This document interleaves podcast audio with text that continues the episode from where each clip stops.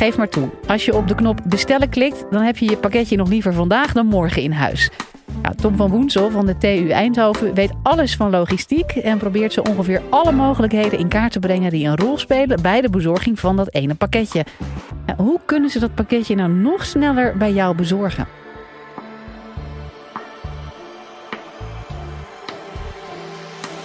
Live vanuit Club Air is dit de Universiteit van Nederland. Wie van jullie heeft al online iets gekocht? En wie van jullie wil dat dan ook heel snel krijgen? Ik heb net anderhalf uur geleden een nieuwe smartwatch besteld. En nu, anderhalf uur later, wordt die hier op dit podium geleverd. Is dit raar of is dit onrealistisch? Nee. Meer en meer willen wij al onze spullen sneller en sneller krijgen op de locatie, op de plaats waar wij zijn op dat moment. Dat is niet noodzakelijk thuis. Dat is best interessant, want dat wil dus zeggen dat we eigenlijk heel die keten op een bepaalde manier moeten gaan organiseren, zodanig dat dit pakketje dat ik nu net anderhalf uur geleden besteld heb, hier bij mij op dit moment aankomt. Er worden meer en meer van dit soort nieuwe technologieën gebruikt om dit pakketje zo snel mogelijk bij mij thuis te krijgen. Vroeger en dan spreken we over niet zo heel lang geleden, misschien vijf tot tien jaar geleden, was het niet zo abnormaal dat we iets bestelden en dat we dan één, twee, drie dagen moesten wachten vooraleer dat dit pakketje bij mij thuis aankwam. Vandaag spreken we over één tot twee uur levertijden in het uh, extreme geval, tot soms zelfs dat we bij spreken op een half uur tijd onze levering krijgen. Denk maar aan uw online bestelling van de pizza's. Die wilt u ook relatief snel hebben, want anders uh, heb je honger of zijn ze koud. Een van de twee combinaties. Nu, dit, hoe dat dit proces hier bij mij komt, hoe dat dit pakketje hier bij mij aankomt, is mijn onderzoeksgebied. Daar kijk ik echt naar van hoe kunnen we dit op een betere manier organiseren, managen, zodanig dat we dit zo goedkoop mogelijk kunnen organiseren. En goedkoop kun je natuurlijk interpreteren op verschillende mogelijke manieren. Groen, eurotjes, wat dan ook. De vakgebied is natuurlijk ongelooflijk interessant. En als je kijkt naar al die verschillende uitdagingen dat daarin in samenhangen, is natuurlijk, zoals we er straks zagen, iedereen heeft al online besteld. Dus die vraag van online bestellen is, een, is meer en meer aan het worden. Iedereen bestelt wel eens online. Nu zijn er ook studies die kijken naar dat iedereen meer en meer in steden gaat wonen. Dat wil dus zeggen dat al die online bestellingen, in plaats dat wij naar de winkel gaan, komt de winkel naar ons toe. Die komen allemaal naar ons straatadres, naar ons thuisadres. En dat moeten we allemaal organiseren, waardoor dat onze steden misschien wel dichtslippen, dat er veel meer congestie in die steden komt, waardoor dat we eigenlijk ons leven misschien niet zo gemakkelijk maken. En vanuit het perspectief vanuit steden, vanuit het organiseren van steden, is dat niet altijd even leuk om dat dan te organiseren, want je krijgt um, congestie, je krijgt emissies, je krijgt CO2, fijnstof, al die andere vieze dingen die we waarschijnlijk niet willen. Vanuit een bedrijfsperspectief, mijn, mijn leefwereld, mijn, mijn laboratorium zit in bedrijven, is natuurlijk voor bedrijven om dit soort processen te organiseren, is ongelooflijk moeilijk omdat die complexiteit, die grote vraag, al die verschillende pakketjes die volledig gefragmenteerd zijn, in die keten moeten georganiseerd worden. En dat de vraag van klanten, die worden meer en meer veel eisend. Maar het is interessant om te kijken welke efficiëntiewinsten kunnen we daar toch nog uithalen. Laten we eens kijken naar het volledige koopproces dat we meestal doorlopen. En er zijn verschillende variantjes mogelijk. Maar meestal is het zo dat we eigenlijk ofwel online kopen direct, ofwel denken we van hm, we gaan eens eerst langs de winkel lopen en we gaan daar eens kijken en we gaan vergelijken en we gaan vragen van wat is een goed product. En dan denken we van oké, nu weet ik het wel, nu ga ik thuis even kijken naar het, eh, dat product dat ik wil kopen en liefst zo goed, goedkoop mogelijk krijgen. En dan koop ik het eigenlijk online. Op dat moment dat we het online kopen, dan is eigenlijk, start eigenlijk mijn leefwereld. In de zin van dat we gaan kijken naar distributiecentra. Distributiecentra die doen orderpicking.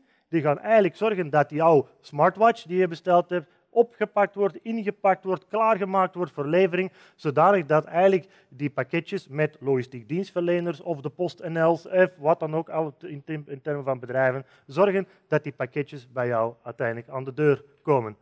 Als we natuurlijk dat pakketje gaan volgen, dan is dat best een interessante oefening. Als ik in België woon, uh, ik woon in België, wat zo stellen, en ehm, als ik bestel, dan, heb ik eigenlijk, dan zegt de logistiek dienstverlener tegen mij, ik, ik, wij brengen het tussen 9 en, um, en 6 uur s'avonds.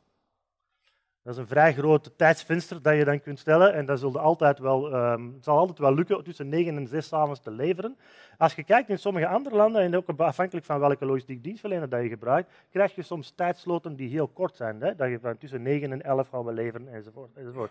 Waarom kunnen we dat beter en beter organiseren? Data. Hè? Al die informatie over de consument, en we willen ook de wensen van die consument meenemen in dat planningsproces, dat kunnen we veel beter organiseren. En dan kun je dus ook veel slimmere routes gaan bouwen. Veel slimmere manieren gaan organiseren, zodat die mensen uiteindelijk die pakketjes tussen 9 en 11 krijgen.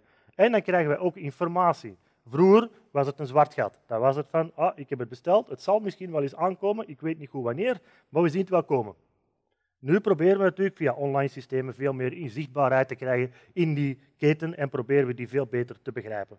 Als je die pakketjes natuurlijk begint te volgen, dan is een beetje de vraag van, ik heb er straks gesproken over logistiek dienstverleners, wie gaat uiteindelijk dat pakketje bezorgen? En vandaag zijn dat vaak logistiek dienstverleners. In de toekomst kan dat misschien wel eens helemaal anders worden. Dan hoeven dat niet noodzakelijk logistiek dienstverleners niet meer te zijn. Als je kijkt, er is iets wat wij noemen crowd logistics. En crowd logistics is eigenlijk het systeem dat uh, wij samen het logistieke systeem gaan organiseren. Dat wil zeggen, ik, ik ga naar Albert Heijn en in de Albert Heijn stap ik binnen en uh, ik, uh, ik ben daar op een of andere manier, zien ze mij daar en ze zeggen, ah Tom, uh, Jan die bij jou in de straat woont, die heeft net online een aantal dingen besteld, zou jij die dingen misschien willen meenemen? En als jij die dingen meeneemt, dan krijg je misschien een beetje korting. Dan is iedereen blij en gelukkig. Ik neem de dingen voor Jan mee, want die woont bij mij in de straat. Ik krijg korting op mijn kassaticket. En, ik, eh, en, en uiteindelijk is, de, is, is, Albert Heijn ook blij en gelukkig, want zij moeten uiteindelijk die distributie of die rit richting Jan niet meer doen. Dat is crowd logistics.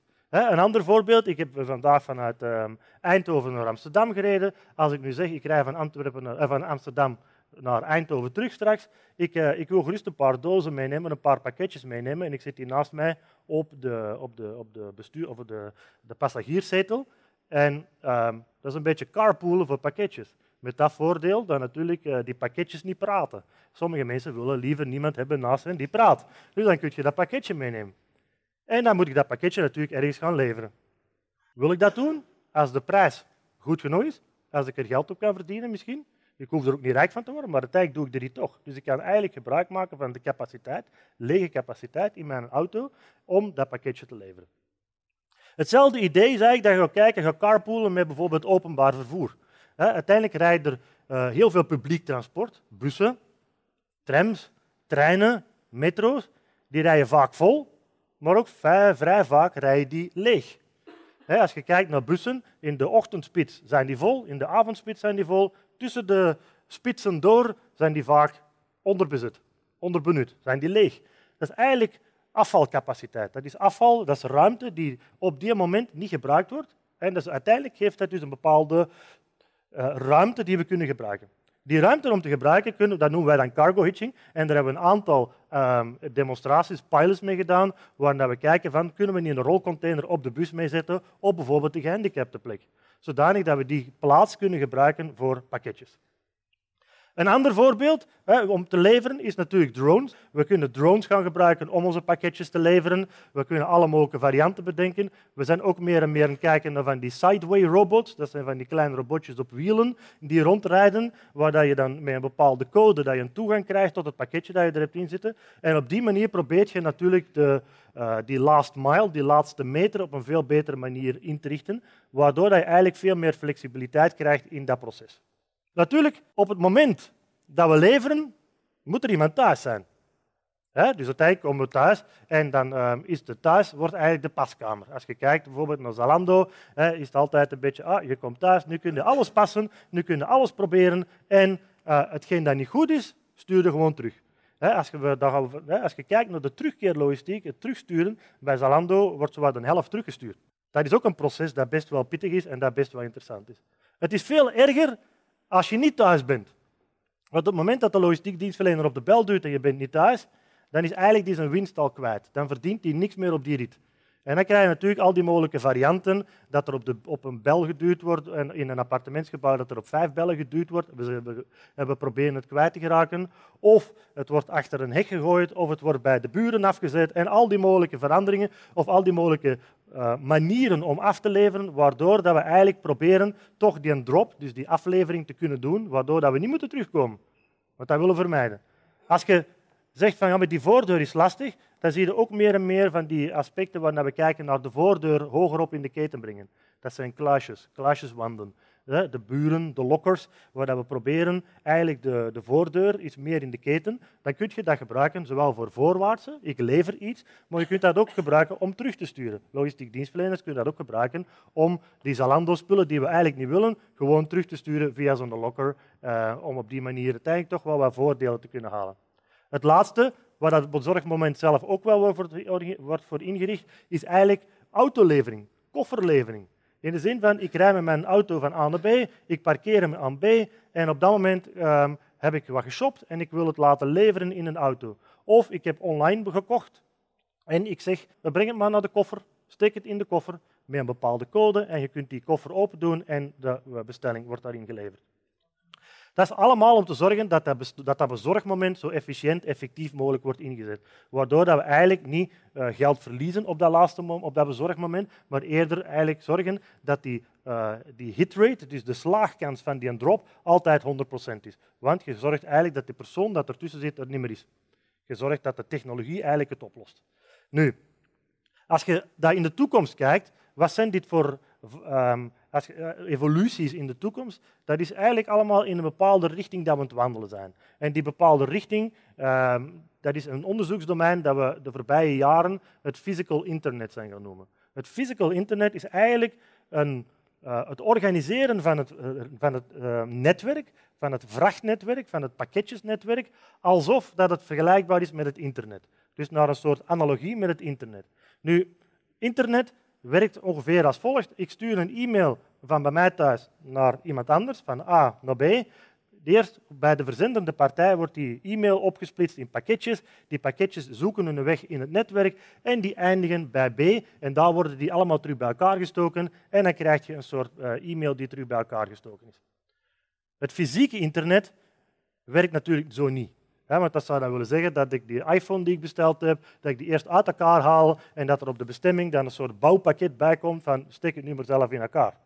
De logica is net iets andersom. De logica is eerder van, kijk, ik ga het netwerk, het internet gebruiken als analogie om zoveel mogelijk grote pakketten te organiseren, zoveel mogelijk modelleren pakketten te krijgen, zodat ik nette casepacks krijg, dat ik nette paletten krijg, dat ik nette goede gevulde containers krijg en dat ik eigenlijk elk pakketje daarin laat zijn eigen weg volgen volgens bepaalde protocols die we hebben afgesproken met elkaar. Waardoor dat we eigenlijk op die manier ehm, een soort volledig zelfsturend organisme krijgen, waar dat we dan drones in kunnen gebruiken, waar dat we dan eigenlijk die lockers in kunnen gebruiken en al die mogelijke verschillende aspecten bij elkaar krijgen. Is dat iets dat we morgen gaan zien? Waarschijnlijk niet. Is dat iets dat we overmorgen gaan zien? Misschien ook niet. Maar het is op zich wel een heel leuke, interessante denkoefening om, in dat, om naar dat puntje op de horizon te gaan denken van wat wil dat nu zeggen. Alles waar we nu mee bezig zijn, zit eigenlijk wel in de richting van physical internet te gaan. Dus dat is best wel uh, een, een, een pittige denkoefening. En in de praktijk zien we dat nog niet direct gebeuren, maar heel veel van die aspecten lopen wel in die richting. Nu, de hoofdvraag waar we vandaag over spraken is natuurlijk hoe komt jouw pakketje straks nog sneller bij jou aan? Is het dan mogelijk? Kan het nog sneller? Ja. Als je kijkt naar alle technologie, al die verschillende aspecten waar we vandaag over gesproken hebben, die helpen ons om eigenlijk uh, dat bezorgproces vanaf het moment dat je bestelt tot en met dat het bij jou thuis aankomt, nog sneller te kunnen inregelen. Technologie, data, informatie, planningsmodellen, planningssystemen, om dat allemaal veel beter, efficiënter, sneller te doen, is dus perfect mogelijk. Dankjewel. Wil je nou meer afleveringen van de Universiteit van Nederland horen? Check dan de hele playlist en ontdek het antwoord op vele andere vragen.